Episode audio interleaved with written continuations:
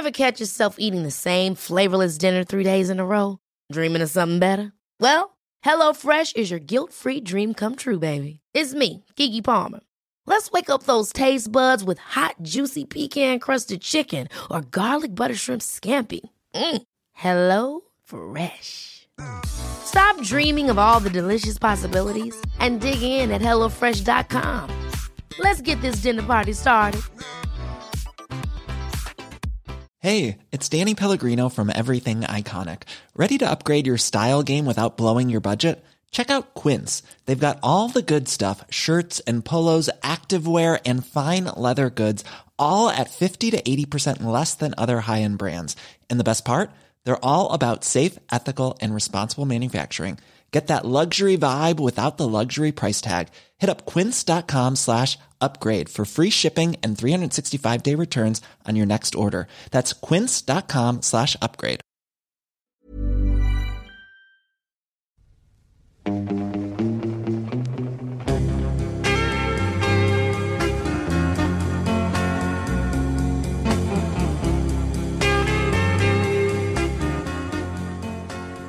Välkomna till Glappet, programmet för oss föräldrar som önskar att vi hade lite mera koll på våra barns tillvaro. Jag heter Fredrik. Jag heter Matilda.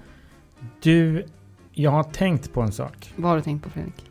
Det här med barn Mm. och eh, deras, eh, liksom hur de ser på sig själva och världen. Mm. Eh, och begrepp som jag tänkte vi skulle reda ut Mm. Under den här dagen. Mm. Det tycker jag. Det ser jag fram emot. Så här, självkänsla, självförtroende. Hur hanterar man de frågorna? Ja. Mm. Det här är såklart ett ämne som jag redan tänkt väldigt mycket på. Ja. som det brukar vara. ja. Men här tänk, jag har tänkt oerhört mycket på detta. Mm. Alltså om jag tänker mycket på sociala medier så det är ju ingenting mot eh, hur mycket jag tänker på att jag ska stärka mina barns självkänsla. Ja. Och jag kan, jag kan verkligen så här loopa in i att jag tycker att jag är en så jävla dålig förälder. När jag just inte lyckas med det.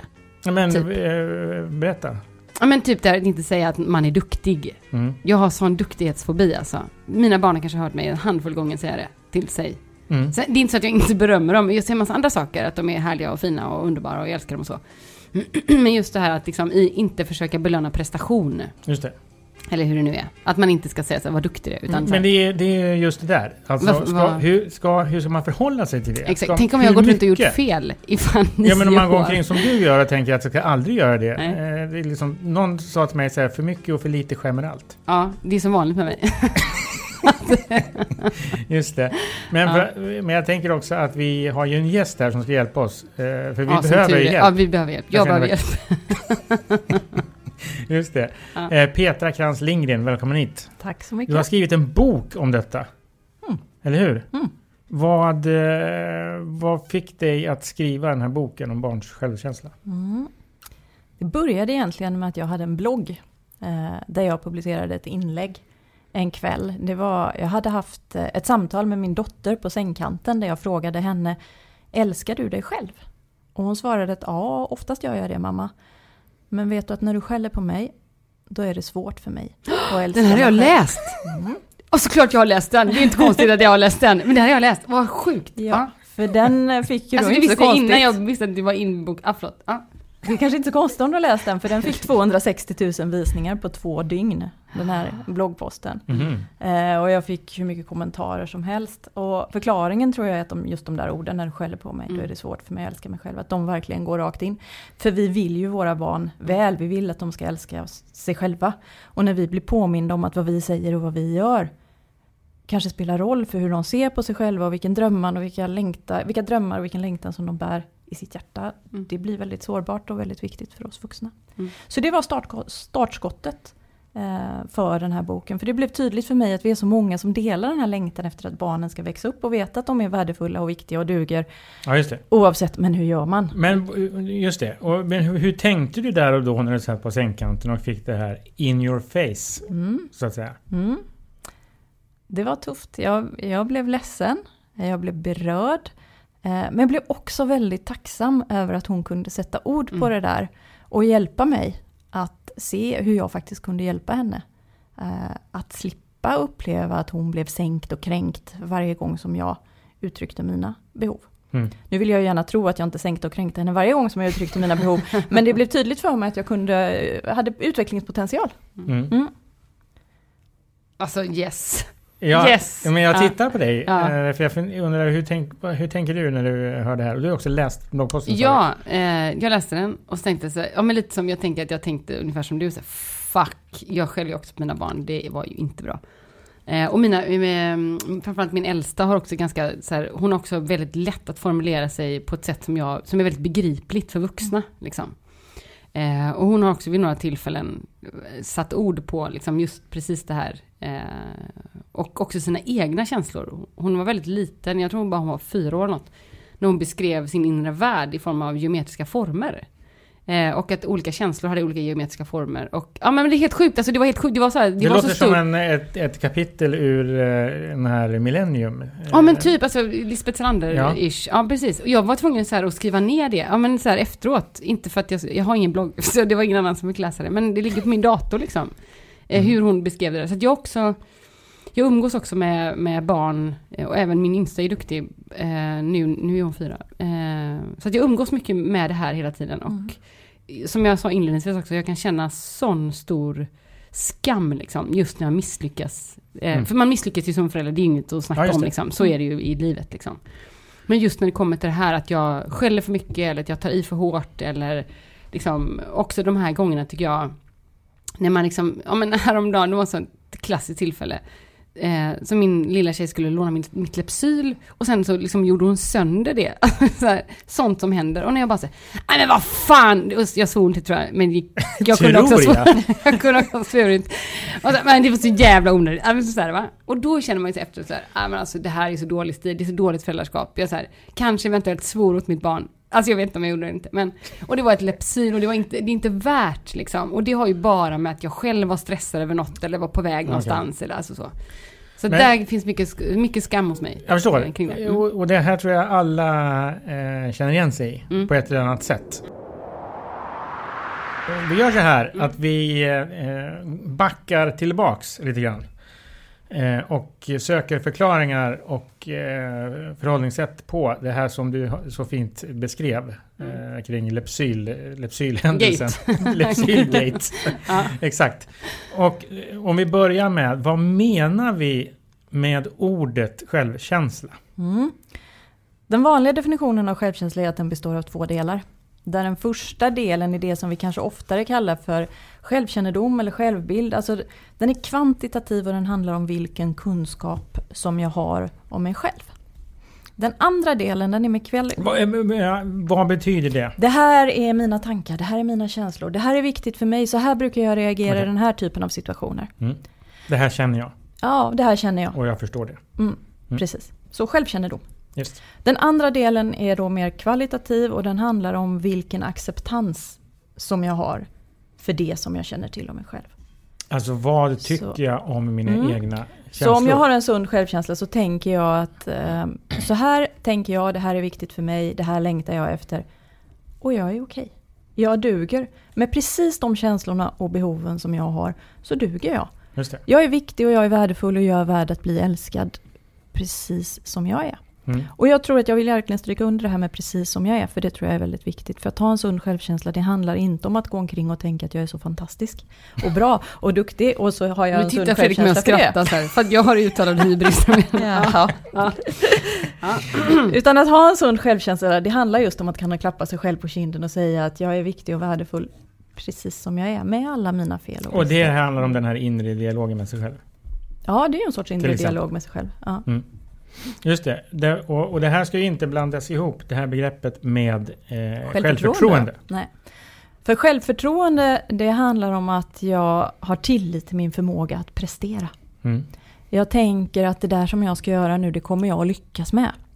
Och självförtroendet det ökar när jag lyckas med mina prestationer och när jag får beröm för mina prestationer. Mm. Självförtroendet, till skillnad från självkänslan, är också områdesspecifikt kan man säga. Så man kan ha väldigt gott självförtroende när det gäller att prata i en podd och laga mat. Och Mm. så kan man ha mer sviktande självförtroende när det gäller att prata franska och dansa. Just det. Mm. Ja, men det känner jag igen. Ja. Alltihop faktiskt. Prata franska och dansa. Just det, det är Eh. typiska utvecklingspotentialområden för dig Fredrik. Jag förstår. Ja. Eh, och när vi då pratar om vår relation och vårt beteende tillsammans med våra barn. När vi till exempel säger eh, vad duktig du är. Mm. Så stärker vi eh, prestationsbiten möjligen. Mm. Då gör vi en bedömning av barnets eh, prestationer. Precis. Jag brukar prata om att man kan tänka på människan och barnen som att de är byggda i tre lager.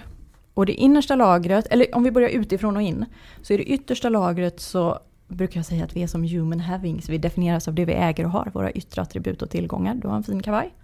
Ehm, snabb bil, många coola Pokémon-kort och Pet Shops-figurer. Innanför det så finns det ett doing-lager, vi är human doings, som handlar om det vi gör, det vi presterar. Och så finns det förhoppningsvis längst inne en human being, en varelse. Mm. Och där i kärnan, där finns våra tankar och känslor. Våran lust, Mhm. längtan, värderingar och behov.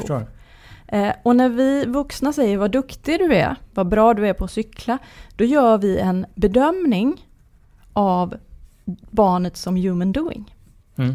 Eh, och jag längtar ju mer om vi är ute efter att vi vill ge näring åt självkänslan. Och hur gör jag det i situationen när mitt barn är framför Mm. mig och cyklar? Istä- Istället för att bedöma prestationen så kan man intressera sig för barnets upplevelse. Vad hon tänker och känner och för vad som är viktigt för henne i relation till det som hon just har gjort. Så då är vi Hur, längst och hur inne. kan det då låta? Jag märkte att du cyklade själv. Mm. Vad tänkte du när du märkte det? Okej. Mm. Grattis, jag såg att du cyklar själv. Jag vet hur mycket du har kämpat. Eh, då, då delar jag barnets känsla istället för att bedöma hennes prestation. Mm. Men kan man eh, då säga så här att eh, om man har koll på de här två olika bitarna och de här tre lagren. Mm. Då kan man stärka självkänslan. Men eh, jag tror att många tänker nu så här när de hör det här. Men är det något fult att eh, ha en god prestationsförmåga? Nej, inget Nej. fult alls. Men jag vill göra, om vi säger så här, om vi Du vuxna... förstår vad jag menar? Absolut, jag får frågan jätteofta. Ja. Är det något fel på att liksom ha ett starkt doing-lager? Är det något fel att som förälder bedöma barnets prestationer? Är det det du är ute efter? Ja, Ja. men jag tänker att för mycket och för lite generellt. Mm. Om man bara håller på med det så kanske man Absolut. blir en eh, doer-maskin. Utan Ja. självkänsla. Exakt, och det är det som oroar mig lite grann. Om vi vuxna lägger mycket fokus på att bedöma barnens prestationer så blir det ett starkt doing-lager och då blir det mindre uppmärksamhet i kärnan och då blir det som en sorts obalans. Så att då är risken att barnet tror att hon definieras mer av vad hon gör än av vad hon är. Mm. Så därför så tänker jag att det är viktigt att vi inte bara bedömer och berömmer barnen utan att vi också intresserar oss för vad de tänker och känner och längtar efter och behöver i relation till det som de just har gjort. Mm. För att vi ska få en starkare, mer balans helt Jag enkelt. förstår. Mm. Men jag får för mig att vi eh, föräldrar som lever nu här i den här generationen är bättre på det ena än det andra. Ja, och det, varför har det blivit så? förmodligen för att hela samhället är inriktat på prestation och bedömning. Alltså vi kommer till skolan, vi får betyg, du, vi har toppar fotbollslaget, man får lön efter prestation. Och vi har ju ofta, vi 70-talister kanske, 60-talister, 80-talister har vuxit upp med, eh, vi har ju blivit marinerade i belöningstänk. Liksom. Mm. Vi Mm. har ju vuxit upp med att få höra att vi är bra och duktiga och fått för oss att det är samma sak som kärlek. Mm. Så om de inte säger att jag är duktig betyder det då att de älskar mig? Det där tvivlet tycker jag är ganska oroväckande. Mm. Eh, för vad händer då om jag misslyckas med mina prestationer? Då kanske jag får för mig att jag inte är viktig och värdefull och älskad. Så det är som en av anledningarna till att jag tycker att det är så otroligt viktigt att vi intresserar oss för vad barnen tänker och känner. Visar att de är viktiga och värdefulla oavsett vad de presterar. Mm. Och hur ska man då tänka i de här liksom, arg-situationerna? Som man ju som förälder alltid hamnar i. Mm. Liksom. Det spelar ingen roll hur många gånger i veckan jag bestämmer för att jag ska vara världens bästa morsa och ha världens bästa tålamod. Det Mm. kommer ju ändå någon gång när jag är Men, men jag tror inte att det är alltid, utan eh, jag måste ändå ta ner det lite grann. Mm. I, ibland hamnar det. Ja, ab- absolut. Helt sant. Mina, alltså, nu ser ni er så framför mig, mina barn som så här skällde över håret bakåt och jag bara skriker. Nej, så har vi det inte riktigt hemma. ja, inte alla dagar i veckan. Nej. Nej. men nej, det är såklart. De mesta stunderna är härliga och roliga i vår familj. Det är absolut. Mm. Det skulle nog även mina barn säga, tror jag, när du frågar dem. Men när man hamnar i de där liksom, trängda situationerna. Och den eh, frågan är jättevanlig. Vad gör man när man hamnar i de här lägena? Eh, och jag skulle önska att man mer ställde frågan eh, hur ska jag göra för att inte hamna i de här lägena? Mm. För det är så lätt att vi pratar om vad man ska göra när man redan har hamnat snett. Mm. Men jag tänker att åtminstone 80-90% av lösningen i, i de här familjekonflikterna det handlar om att aldrig ens hamna i situationen. Att förstå varför blev det så här? Eh, genom att jag har förstått varför jag hamnade här så har jag möjlighet att förbre- förebygga så att jag inte hamnar där imorgon igen. Så det tycker Ja. jag är det viktigaste när du står där i situationen. Att försöka komma ur den med heden i behåll. Mm. För både dig och barnen. Och hur kan man Ja, då Köp göra ett då? eget Ja, vänta nu, vänta nu. Nu är ni där, ni har så bråttom till vad ska man göra när? Du är också lite sugen på listan då Fredrik. Ja. Alltså jag älskar det. Vi förenas i det här avsnittet. Ja, förlåt.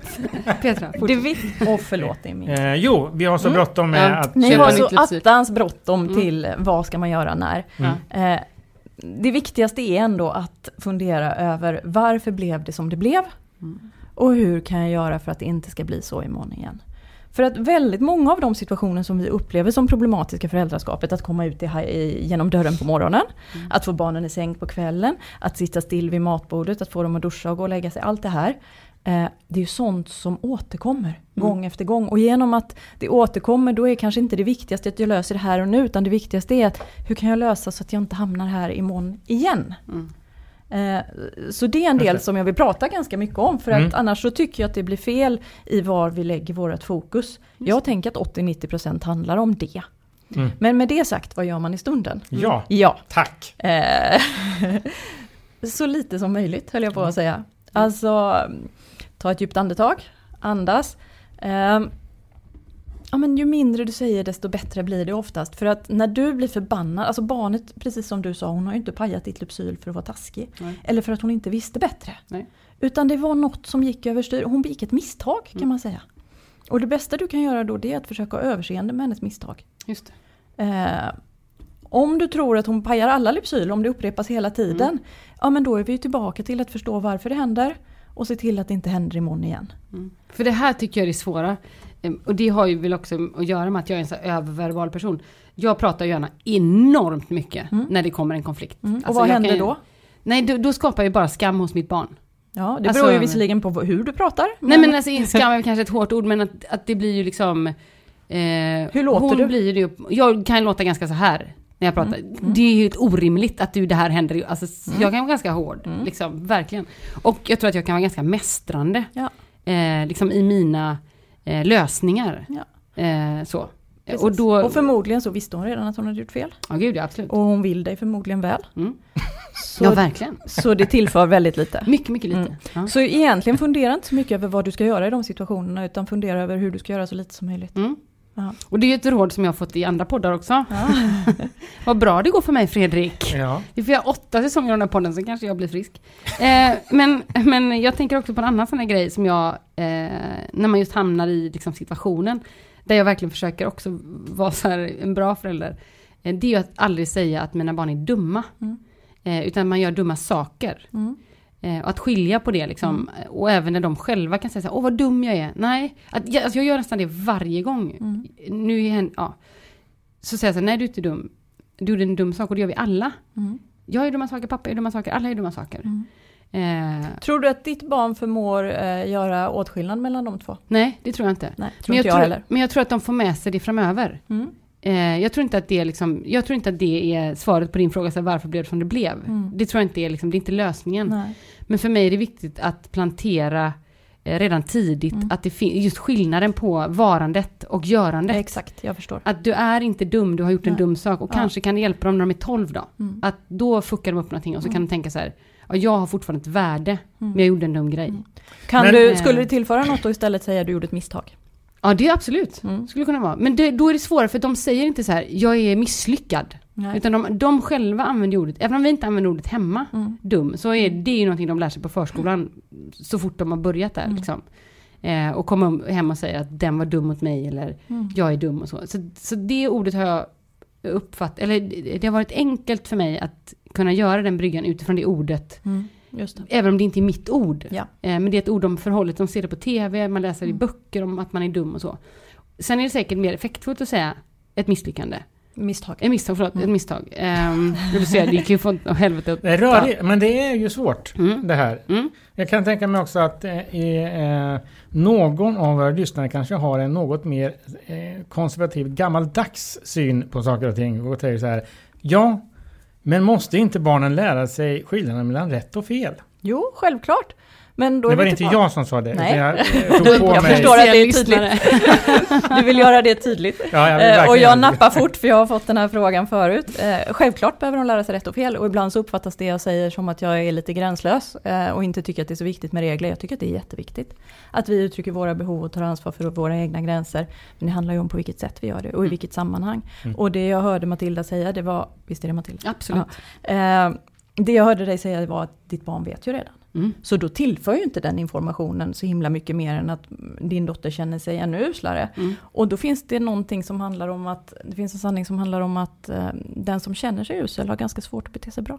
Mm. Så det är svårt att få ett barn att bete sig bra genom att få barnet att känna sig usel. Mm. När är ni mest trevliga mot dem ni möter? När har ni mest överseende med andras misstag och när är ni mest modiga i era arbeten? Jag gissar att det är när ni har en bra vecka, när många har gett er bekräftelse på att ni är viktiga och värdefulla och duger precis som ni är. Mm. Men den Mm. veckan när många har sagt att ah, men jag har ju sagt till dig och hur många gånger ska jag egentligen behöva och nu kom du för sent igen och varför gjorde du så? Vi känner oss ganska usla och det är jättesvårt Mm. att möta andra och sig själv med respekt när man mår dåligt med sig själv. Just det. Eh, Så därför så tror jag inte att det tillför någonting att i stunden när barnet har gjort något fel och barnet dessutom vet att hon har gjort fel, att igen påpeka det. Eh, Och sen även om det nu skulle behövas mer information så tror jag att det finns bättre tillfällen. Mm. Mm. För att när barnet har gjort något fel då är hon oftast i affekt. Eh, Hon mår inte speciellt bra med sig själv. Och om jag vill att barnet ska lära sig då behöver hon vara i ett tillstånd där lärande kan ske. Mm. Mm. Och det sker väldigt dåligt lärande när vi är i skum, skam och kanske rädsla. Så då, eh, för att spä, på ytterligare det här med gränslösheten, på säga, eh, då är det bättre att eh, ge barnet en kram. Eh, ja, om, Eller du, om det att i- kommer... Ett, Ingenting låter ju som att det blir ett vakuum. ja, men kanske att du ser... Oj, jag märker att du blev eh, jätteförbannad just Okej. nu. Om jag ser att det flyger Mm. en kloss. Eh, vill du snacka om det? Eh, snarare än att säga nej, kasta inte klossen. För barnet är förmodligen ganska upp i affekt redan när hon kastade klossen. För det var ju därför hon kastade klossen. Och om du då också går upp i affekt så kommer ni inte att mötas. Mm. Eh, Så vill du få till ett lärande, vill du få kontakt och komma tillbaka till samarbete, då behöver du hjälpa till att ta ner affekten. Just. Och det gör du ju lättast genom att tala till barnets affekthjärna som är ganska aktiv i det här läget genom att säga oh hoppsan blev du arg. Just det. Ehm, Och det är då också ett sätt att bemöta det här som man, man eh, i dagligt tal kallar för att barnet testar gränser. mm. Vad det nu Eller betyder. Ja men alltså att man testar hur långt man kan gå. Mm. Eller, jag menar, att, eh, båda mina barn har haft sådana här grejer för sig att man äter. Sitter man och äter en stund och sen plötsligt tittar eh, barnet, lilla Vibeke, två och ett halvt år, Mm. på mig i ögonen och så tar hon maten och slänger den på golvet. Mm. Du har fått en liten forskare hemma, Ja. någon som vill utforska. Exakt. Hon är förmodligen lite kan man- intresserad av tyngdlagen. Hon är möjligen också intresserad av om pappa, det, det är ju orsak och verkan. Ja, nyfiken. Ja, det är som att tända och släcka lampan och se vad som händer. Ja. Eh, Jag är inte säker att det handlar så mycket om att testa gränser som att utforska och lära sig om orsak och verkan. okej. Mm. Jag tänker att här finns ju liksom, det finns ju olika sätt att se på om man nu betecknar det i liksom, i slarv, slang som trots liksom. Eh, och då var det en, en kompis till mig som sa en gång, när jag var mitt också uppe i en så här tre års, som jag bedömde då som trots, som sa så här, eh, om du istället tänker jag-utveckling, när ditt barn kommer igång, att så här, nu jag-utvecklar hon, det är jag-utveckling. istället för att gå in i så här, fan, skärp dig! Alltså, ja, för vem är det som blir trotsig? Exakt, alltså det, du, det, och där klarade jag ganska bra eh, faktiskt, just Mm. genom trots åldern. Sen är det ju, oj förlåt, sen är det så störigt sin helvete när de håller på liksom. Men det hjälpte faktiskt mig att tänka det. Alltså hon gör det här inte som en liksom, aggressiv handling mot sin morsa, utan som men, en eh, jag-utvecklingspryl liksom. Och jag tänker också så här att när jag ser henne göra det, Mm. då tänker jag så här. Mm, yes, lite grann så. Samtidigt som jag tänker också, fast om det där håller på hela tiden, då kommer det bli eh, lite opraktiskt. Mm. Och mm, finns det risk att det håller på hela tiden? Nej. Nej. Men jag tänker så Ja, i situationen, det är dit Mm. jag vill komma. One size fits all seems like a good idea for clothes until you try them on. Same goes for healthcare. That's why United Healthcare offers flexible, budget friendly coverage for medical, vision, dental, and more. Learn more at uh1.com. Hey, it's Danny Pellegrino from Everything Iconic. Ready to upgrade your style game without blowing your budget? Check out Quince. They've got all the good stuff shirts and polos, activewear, and fine leather goods, all at 50 to 80% less than other high end brands. And the best part? They're all about safe, ethical, and responsible manufacturing. Get that luxury vibe without the luxury price tag. Hit up quince.com slash upgrade for free shipping and 365 day returns on your next order. That's quince.com slash upgrade.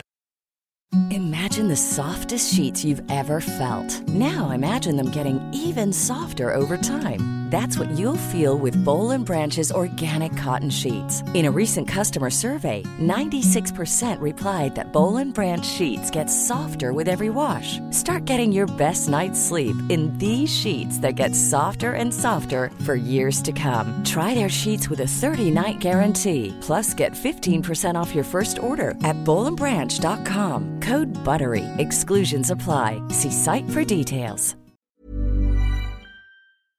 Verkligen. Och det är då vi gör så här negativa trendframskrivningar och tänker oh, det här kommer inte att funka, någon i 13, det är bäst jag sätter en gräns. Mm. Eh, och då kanske man kan luta sig tillbaka och ha till, tillit till den naturliga processen, för barn vill ju passa in. Mm. Så hon kommer ju så småningom att se att det där funkar inte riktigt, hon får konstiga blickar och hon känner sig lite utanför när hon gör det där.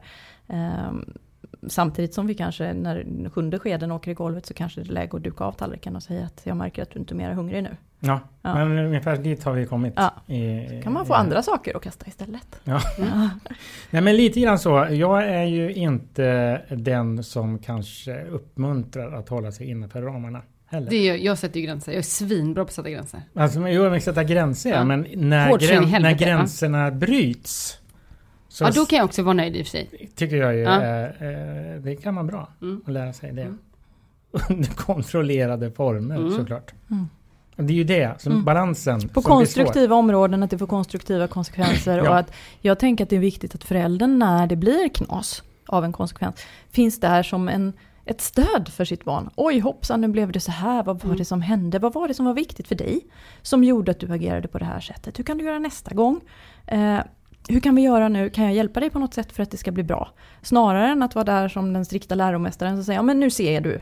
Och kolla hur det blev och det borde du ha tänkt på.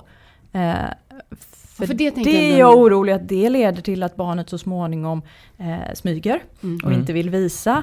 Eh, för att hon är rädd för den där eh, skulden och skammen som följer av Mm. det. Så jag vill få en inbjudan av mitt barn att finnas med och hjälpa henne på hennes naturliga utveckling. Mm. Mot att bli en fullt fungerande social varelse. Vilket jag tror att barnen har i sig. Vi behöver inte hålla på och fiffa och dona så mycket med dem. Egentligen. Vi kanske mer behöver avhålla oss från att Mm. eh, nagga på deras eh, självkänsla och upplevelse av att vara viktiga och värdefulla. Och när, när, barn, när de är så här små som vi nu talar om. eh, Då är ju det ofta, handlar det ju ofta om de här sakerna. Kasta mat eller Mm. kasta en kloss eller som jag har tagit som exempel. Men barnet blir ju äldre och äldre. Ja. Och då eh, tänker jag, är det något annat förhållningssätt då? Är det samma? Eller som man bäddar får man ligga? Och du Mm. vet, Jag tänker att det är ju i samma förhållningssätt i bemärkelsen att jag försöker förstå vad som är viktigt för mitt barn. Mm. Eh, Jag försöker förstå vad som är viktigt för mig och uttrycka det. Och jag försöker hjälpa barnet att få det där behovet tillgodosett på andra och mer konstruktiva sätt. Och när barnen är små då är det väldigt handfast. Jag kanske tar bort tallriken och ger henne någonting annat att kasta. Jag flyttar på vasen som jag är rädd om och så vidare. När barnen blir äldre då kan jag mer göra det här med hjälp av ord. Att prata om vad är viktigt för dig, det här är viktigt för mig. Hur kan vi göra nu så att det blir bra för alla inblandade? Så det är samma förhållningssätt att fokusera på behoven eh, och att hitta lösningar som funkar för alla. Men det blir mera ord i takt med att barnen växer. just det. Och då, balansen där är ju att inte använda för många ord ens när de är, är liksom stora. Mm. Så. Mm. Mm. Lagom med Och ord. att välja tillfälle Mm. att använda orden. Det är ingen idé att kommunicera med en person som är i affekt. Mm. Du når inte fram. Du kan möjligen ge, ge bekräftelse på känslorna. Jag ser att du är arg, jag märker att du är ledsen. Eh, möjligen. Eh, där kan du nå fram. Du kan prata till känslohjärnan. Men du kan bara prata med den logiska hjärnan när den logiska hjärnan är inkopplad. Mm. Annars så glider det bara rakt förbi liksom. Det. Ja, jag tänkte eh, om vi eh, nu... Eh, det här är ju eh, förhållandet barn-förälder. Yes. Eh, och där finns det ju såklart mycket kring det här med självkänsla och så vidare. Men sen har vi ju också ett samhällsskikt. Om vi går upp på samhällsnivå Mm. eh, och pratar om självkänsla. Det vill säga eh, hur ser man på sig själv vad gäller utseende och hela den där grejen. Mm. Vad tänk, du vet, jag vet att du funderar mycket på de grejerna, Mm. Matilda. Ja. Mm. Och jag tänker, där tänker jag ju liksom också, kanske för att jag uppfostrar två tjejer, så tycker jag att det är ännu mer liksom hur man ska tänka och hur man ska liksom säga och vad man ska göra och så. Eh, vi har till exempel just nu sminkdiskussionen hemma hos oss med min nioåring. Hon älskar Thomas Sekelius som är en sån smink-youtuber. Eh, och kollar på sminkvideos hela tiden. Och initierat av mig, för att hon liksom, jag sminkar mig aldrig nämligen, så jag vet inte var det här jävla intresset kommer ifrån. Men hon har i alla fall snappat upp att smink var jävla härligt, och så kommer hon till mig och säger jag skulle vilja kolla på sminkvideos på YouTube, och då visste jag att den här killen eh, fanns, så jag tänkte, smart Matilda, nu ska det vara lite så här, hmm, det finns en kille som heter Thomas som gör smink. Man var bara, toppen! Och sen har hon helt eh, punnat in på det här, så nu kollar hon på honom, honom hela tiden. och då vill hon ju ha smink hemma för att testa liksom det han testar och så. Och då, då blir det svårt för mig. Då är det så här, nu, har, nu har hon fått smink, eh, mitt gamla liksom. Jag, som sagt, jag använde knappt, så jag hade massa gammalt som låg, ja då fick hon det. Eh, men så har jag sagt så här, men inte när du går ut. Liksom inte i skolan, inte på diskon. Alltså, här, du var hemma. Ingen får se. Ingen får se. Du får göra det hemma. Du får göra det hemma. Och du får sminka din syster om du vill. Ja, hon är fyra år och tycker det är världens bästa grej att bli sminkad av sin storasyster. Och så blir det, för då blir det någon slags lek för mig. Okej. Liksom. Att då blir det så här, då, då är det inte så här, du går inte ut och blir bedömd på ditt utseende och vad fin eh, ögonskugga du har. Det tycker jag så här, det behöver inte hon ha än. Mm. Liksom, när hon är nio år, tycker jag. Eh, men hon kan få ha det som någonting roligt och kreativt eftersom hon är en jävligt kreativ person. Liksom. Hon målar Ja, också fast- i målarböcker, precis som hon målar sig i ansiktet. Ja, Alltså fast så. hon har ju förstått att det inte handlar om att rita en tiger i ansiktet eller ett Ja men det gör hon också. Hon, hon hon har också? ansiktsfärg. Så, så ibland så, så freebasar hon och liksom drar, ja men vi var på, på Liseberg i somras, då vill hon ansiktsmålning. Eh, och då kan hon sitta och, måla liksom lillasyrran i ansiktet med ansiktsfärg. Alltså det blir någon slags kreativt. förstår. Hon har inte riktigt, tror jag, snappat än att det är status ha smink. Okej, men Så. om jag säger så här då. Vem, hur har hon fått reda på detta överhuvudtaget? Ja, det är ju av andra som sminkar sig, såklart. Mm. Liksom. Absolut. Eh, så, så, är- så är det så. Och här fastnar jag då i min, här tycker jag det blir svårt. Här, när släpper man ut dem med smink? För då, men, nej, men då blir det blir så, för mig blir det så tydligt att man då tar ett kliv in i liksom bedömningsvärden på något sätt. Mm. Det gör hon ju i sig redan eftersom hon har kläder på kroppen och skor på fötterna liksom. Så hon är ju delvis såklart redan. Men det här tycker jag är svårt. Vad tycker du om det Petra? Jag är orolig för att du fikar efter eh, en rätt ålder här. Och det kommer ju du inte att få av mig. Utan jag tänker att det finns ju inte jävligt. rätt och fel. Det finns olika, och det här är jätteviktigt för mig, det upprepar jag hela tiden. Det finns inte rätt och fel, det finns olika val som leder till olika konsekvenser. Mm. Och det är upp till dig att fundera över vad är viktigt för dig. Mm. Vad blir det för konsekvenser av dina beslut? Mm. Eh, för både dig och för ditt barn. Mm. Eh, och hur vill du agera givet att du vet vilka konsekvenser det blir och Mm. hur du värderar dem. Och det är ju Eh, så, det, är det här som är så enormt svårt. det är Och det. därför det loopar jag på barnuppfostran hela tiden. 75% men det är av min vakna tid går är ju åt till att tänka på det här. Det finns ju ett, eh, ett komplicerande raster här. Mm. För att om man tänker sig att jag tar ut mitt barn i världen, Mm. barnet ser att människor sminkar sig. Mm. Vad ska du göra åt det? Eh, det går inte heller. Nej, man kan inte jag- så här, eh, ser du hon som har sminkat sig där? Eh, mm, ja. Nej, Och då fick jag ett, ett tips. Då blir det också eh, någon slags bedömning och Mm. Men då fick jag ett tips av en kompis som var så här. Eh, så länge du inte säger till henne så här, vad fin du är nu när du har smink, apropå liksom, vad man ska berömma. Så vad fin du är nu när du har smink. Utan var mer så här, fan var det kul att sminka sig? Då kanske det inte är så jävla farligt. Men om jag som förälder liksom går in i den här, ja men bedömnings, liksom, och vad bra du la mascaran idag. Alltså, alltså då blir det, till en då, femåring. eller Nioåring. nioåring. Nej men då förstärker jag ju att det är någonting liksom i det yttre som är viktigt. Men om Mm. jag istället pratar om vad har Thomas gjort i videon idag? Eller när hon kommer och berättar om highlighter och sånt. Som jag liksom inte, jag vet inte vad det är. Jag vet inte hur man använder det, jag har ingen aning. Att då ställa frågan till henne så här, jaha, hur gör man med det? För det vet jag ingenting om. Och att hon då får berätta för mig Okej. om highlighter. Mm. Som man då lägger på kindbenen, eller vad fan det nu är liksom. Att jag tänker, då kanske det ändå är okej. Mm. Liksom. Då kanske hon ändå blir normal. liksom. Ja, det är intressant i det här med YouTube, ja. tycker jag. Därför att eh, när vi växte upp eh, förmodade jag att det inte fanns YouTube. Nej. Eller? Att titta på det. Och då lärde man sig av eh, de äldre tjejerna på skolan kanske, eller. Veckorevyn. Ja, Veckorevyn, ja exakt. där har vi Ja, det, just ja. det. Eh, De här eh, eh, rutorna där före och efter. Och, Mm. Mhm, Exakt. just det. Och jag tänker att, alltså min tanke här är att vi kanske inte, det kanske inte är i sminket och ditt samtal kring sminket som det allra viktigaste ligger.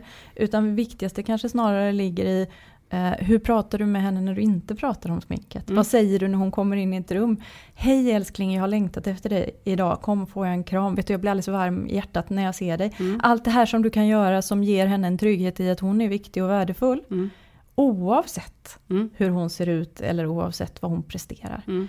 Eh, och jag tänker att det kanske är det allra viktigaste, vad vi gör för att hjälpa barnen att uppleva den där tryggheten i att jag är viktig och värdefull oavsett. Mm.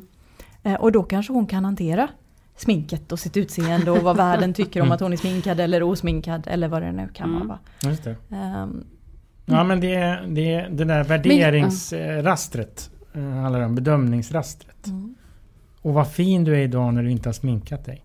Ja, just det. Vad säger Precis. det? Ja. Det säger, Mm. är, ser jag hemsk ut när jag sminkar mig? Mm. Eller vad är det du säger? Mm. Och tvärtom. Mm. Mm. Och det där hamnar ju vi vuxna i väldigt ofta, framförallt tror jag vi flickmammor, i när barnet står framför spegeln och säger åh jag är så tjock eller jag börjar få dubbelhaka. Mm. Och då vill vi instinktivt gå in och säga att nej men älskling du är jättefin och du har ju inte alls någon dubbelhaka. Eh, och då tänker jag på ett sätt så bekräftar vi ju då upplevelsen av att utseende är viktigt. Mm. Eh, och det är ingen fara för dig för du har ett bra utseende. Men det är fortfarande som att vi säger att utseende Mm. är viktigt. Och att då kanske istället intressera oss för vad är det för tankar som ligger bakom det där påståendet. Mm. Är det viktigt hur magen ser ut? Vad spelar det för roll, tänker du, om man har två hakor eller en haka? Eh, och få ta del av barnets tankar och känslor kring det. Så att man kan få ett samtal kring det. Och så säger hon, ja de andra i skolan säger att det är jätteviktigt och Amanda hon har redan börjat eh, banta och Ebba säger att hennes mamma och så. Och då kan man ju prata kring det. Aha, så de tänker så, vad tror du är viktigt för dem? Och sen när jag har lyssnat på barnet och fått ta del av hennes tankar och känslor. Då kan jag också få en möjlighet att berätta om mina, vet du så här tänker jag. Jag tänker att det inte spelar så stor roll hur man ser ut så länge man mår bra. Mm. Vad tänker du om det? Mm. Så då har jag både lyssnat på barnet och samtidigt eftersom jag har lyssnat på henne så är hon också förmodligen mer öppen på att lyssna kring vad jag har att säga. Mm. Och så kan vi få ett samtal kring det. Istället för att jag bara går in och säger oj nej nej nej det är ingen fara. Mm. Mm. Just det. För det, det har vi också funderat en del på. Just kring liksom, för då, det kommer ju nu någonstans, och nu har hon bara trean liksom. Eh, med tjock och Mm. liksom, alltså så. Och att själva inte använda den typen av ord. Eh, och det gör man ju ibland av bara farten, alltså.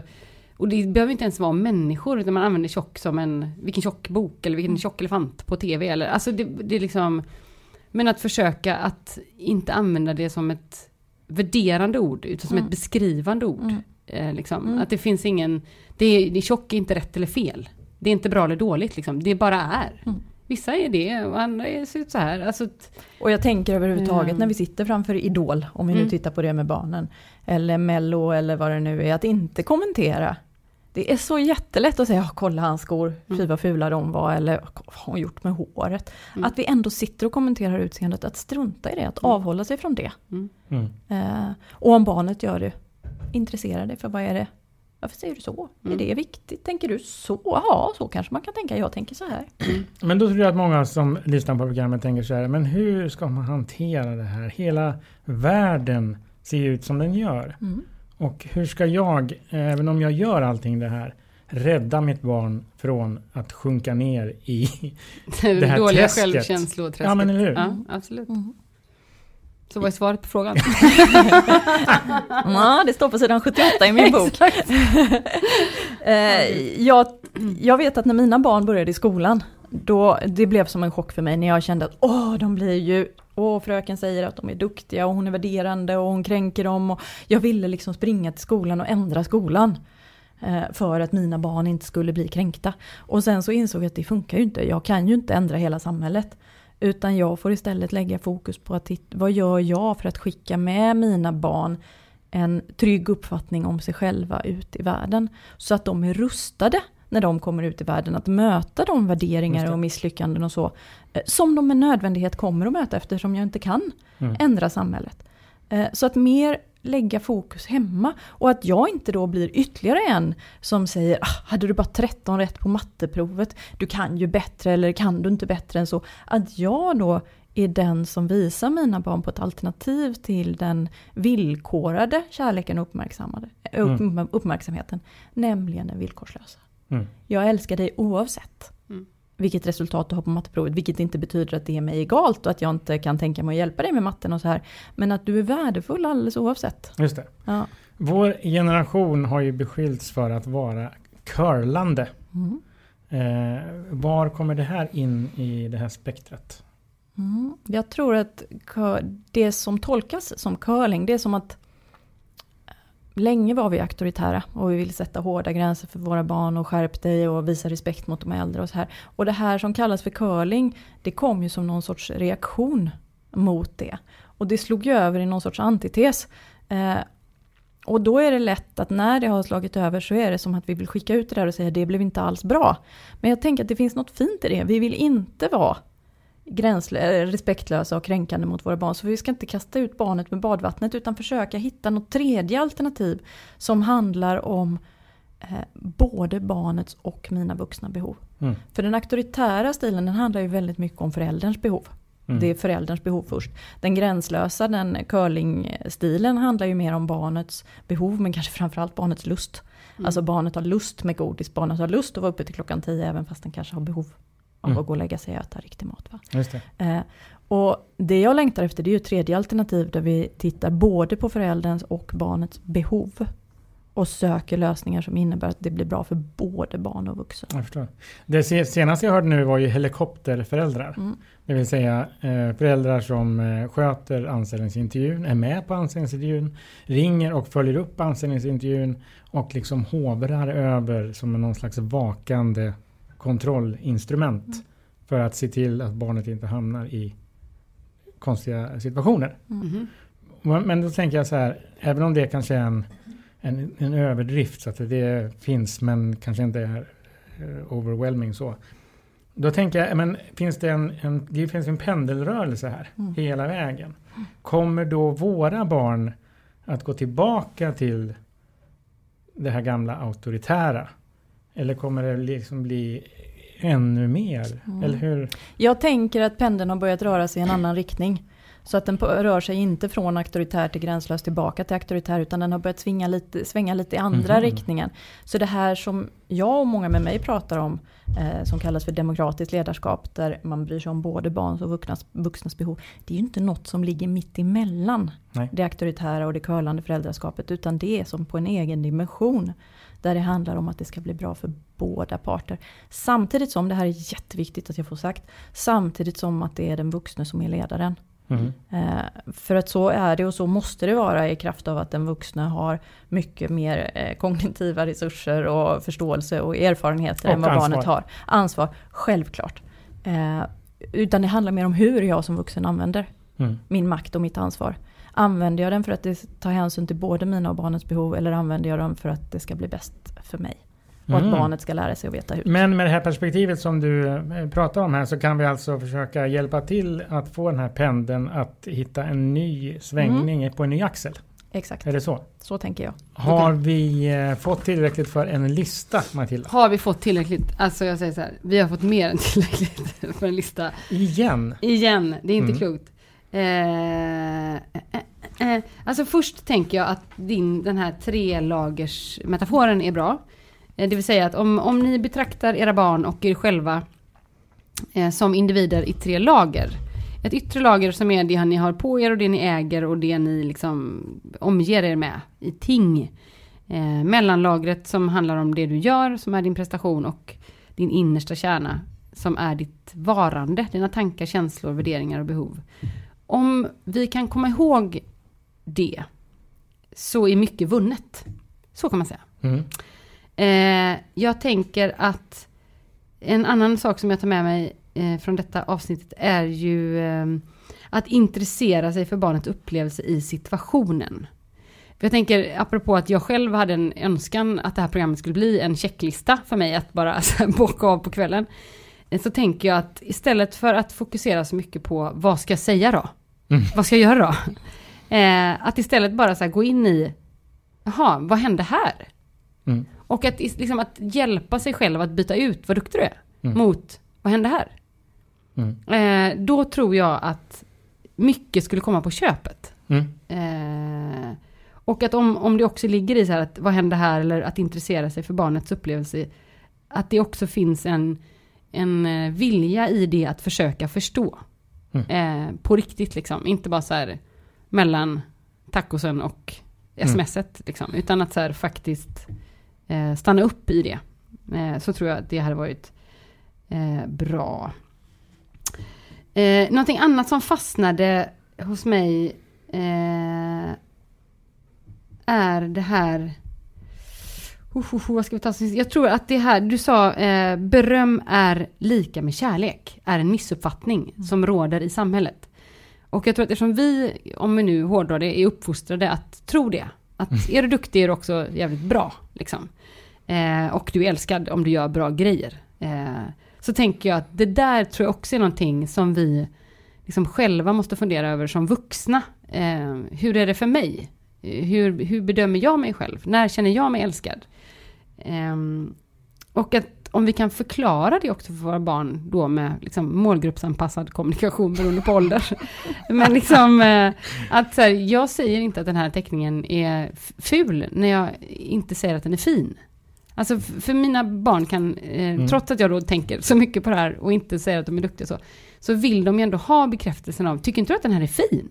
Mm. Om jag säger så, vad, det var kul det verkar, kan du berätta mer om teckningen? För det är ofta det jag säger om de kommer med en teckning, säger så här, och kan du berätta mer, vad har du ritat för något? Kan du berätta om det? Eh, och så gör de det, och sen så kommer ändå frågan så här, tycker du den är fin? Och då tycker jag att det är svårt som förälder att bara säga, nej det tycker jag inte. Eller, ja det tycker jag. Alltså då blir det ju så här knasigt. Men om jag då kan säga till mitt barn, och har pratat om det vid något annat tillfälle, att, att jag säger att den är fin, för det är inte viktigt. Liksom. Och jag kommer inte att säga det. Så vet du bara. Alltså om man kan, om man kan göra det liksom, Ja, vid något annat tillfälle än just vid Mm, teckningsuppvisartillfället. Eh, då tänker jag också att man kan prata liksom, konkret om att beröm är inte samma sak som kärlek. Utan när jag kramar dig, då visar jag att jag älskar dig. Mm. När jag pratar om din teckning, då pratar vi om något som du har gjort. Det Mm. hänger inte ihop.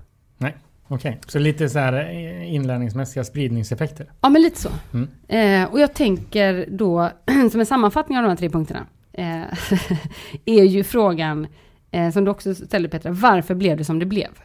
Mm. Det är ju en jävligt bra eh, fråga att låta sig guidas när man ska upptäcka sig själv och vem man är och när man ska upptäcka sina barn och vilka de är. Mm. Eh, Någon slags reflektion helt Ja. enkelt. Och att du måste någonstans, även om det är svårt och hårt, så måste du veta vem du är.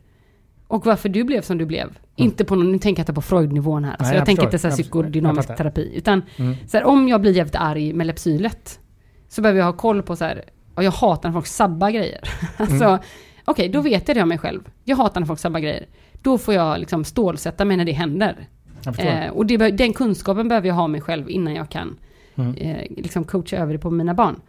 Så att eh, tre lager, yttre eh, attributen, görandet, prestationen i mitten och varandet eh, innerst inne. Att intressera sig för sina barn och faktiskt vilja förstå istället för vad duktig du är. Vad Mm. hände här?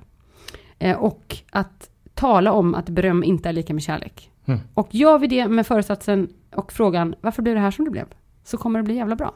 Mm. Och jag tänker återigen så måste vi upprepa att eh, liksom, lagom är gott nog. Just det. Eh, det är okej att man inte tänker 75% och sen vaknar tid på barnuppfostran som jag gör. Det blir ju inte bra ändå. För så jag kanske ska tänka lite mindre på barnuppfostran eh, för att liksom landa vettigare hos mig själv. För mycket och för lite skämmer allt. Ja, precis. Just det. Eh, Mm. Men, men att liksom det, också i det här så måste vi vara snälla mot oss själva och vi måste Mm. förlåta oss själva när vi gör misstag, för det kommer vi göra. Barn och vuxna kommer att göra misstag. Mm. Och det är bara liksom borsta av händerna och försöka igen. förstår. Det är av Eh, misstagen vi lär oss. precis. saker. Jag tycker det blir... Vad tycker du om sammanfattningen Petra? Vill du kommentera något? Ja men jättebra och jag tänker att det sista du säger är så otroligt viktigt att barn har ju inte behov av perfekta föräldrar Mm. utan de har ju behov av förebilder Mm. eh, som visserligen kanske har mål som de strävar emot. Men också är förlåtande mot sig själva när de inte når hela vägen fram. Mm. Eh, så att varje gång du misslyckas eller gör ett misstag, tänk att oh, nu har jag en förebild. Mm, just det. Ja. För Jag, jag måste bara, jag kom på en annan anekdot här. Jag ska, du kan klippa bort den sen om du känner att den är för lång. Men jag läste, min favoritbok nästan av alla kategorier heter Den som vandrar om natten och är skriven av Marianne Fredriksson. Fantastisk bok. Och jag trodde det var min bok. Ja det var det såklart, det är en tvåa. Men etta är Marianne Fredriksson. Och den handlar om en, liksom, en pojke som blir blind eh, för att han går in med trauma. Och så får han en lärare som heter Angelis. Eh, som är eh, mager från, liksom, utifrån öknen, de läser i stjärnor och bla bla. Den här utspelar sig i samband med Jesu födelse i tid liksom. Ja. Eh, ehm, och i den här berättelsen så finns det liksom ett drag av att Angelis aldrig tröstar. Och det tycker jag är så jävla fint. Att då, då resonerar de här två pojkarna som, för den här blinda pojken har också en brorsa som, ja så. Eh, att liksom, att det får finnas. Liksom. Det behöver inte vara så här, åh nej, oh, shit pommes frites, det känns inte bra, är det jobbigt, vad kan jag göra för dig? Utan så här, jag känner mig så arg nu, okej. Och så lämnade vi det liksom. Inte så här, ja men värdera omkring eller vad man nu kan tänka. Och det, nu slog det mig på slutet här när vi summerar, men jag tänker att det är också ett sånt här förhållningssätt. Eh, att det är liksom okej. Att vara ledsen är okej, att vara arg är okej. Att man behöver inte som förälder liksom veta bäst eller säga något smart eller Ja, liksom. det. Det är okej rätt att att stå vara- bredvid. Det är okej att vara som man är. Ja, och det är okej att bara så här hålla i handen. Just det. Eller sitta kvar bredvid, helt tyst. Liksom. Mm, Ehm, och det, det är kul, ni kan läsa den boken också. Ja. Det ska vi göra. Ja. Och eh, en annan bok som man kan läsa eh, Mm. är ju din bok. Som går att köpa överallt. Mm. Misstänker jag på internet och i bokhandlar och allting. Yes. Det kan vara en bra titel. Med känsla för barnets självkänsla. Mm. Woohoo! Vad säger du om det? Ja, Jag säger att det är så lysande. Mm. Ja. Jag tycker det blev ett bra program. Inte allt för många p-pinnar. Håller på att trilla ner lite här och där. Mm. Men det är fortfarande, vi håller i den här grejen om att vi är antitesen till Anna Wahlgrens Mm. handböcker och morgonsofferprestationer. Ja, och jag känner mig, måste säga, så här, mer och mer stärkt i att jag kanske vågar sluta tänka på barnuppfostran så mycket och inte liksom vara så himla sugen på pekpinnar. Det får framtiden utvisa, Ja, det får det. tänker jag. Ja. Och vi plockar upp det i kommande program. Det gör Bra. Eh, tack så mycket för att du kom. Ja, tack snälla Petra. Tack för att jag fick komma. Hej, hej.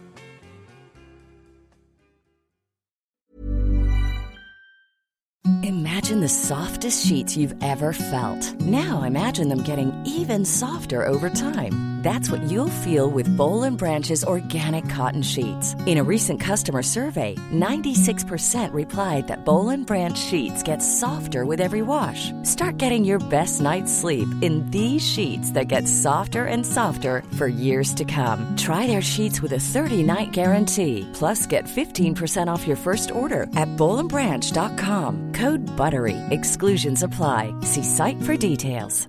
Ever catch yourself eating the same flavorless dinner three days in a row?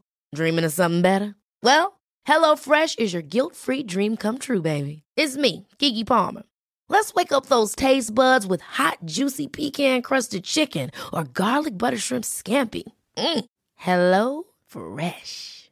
Stop dreaming of all the delicious possibilities and dig in at HelloFresh.com. Let's get this dinner party started.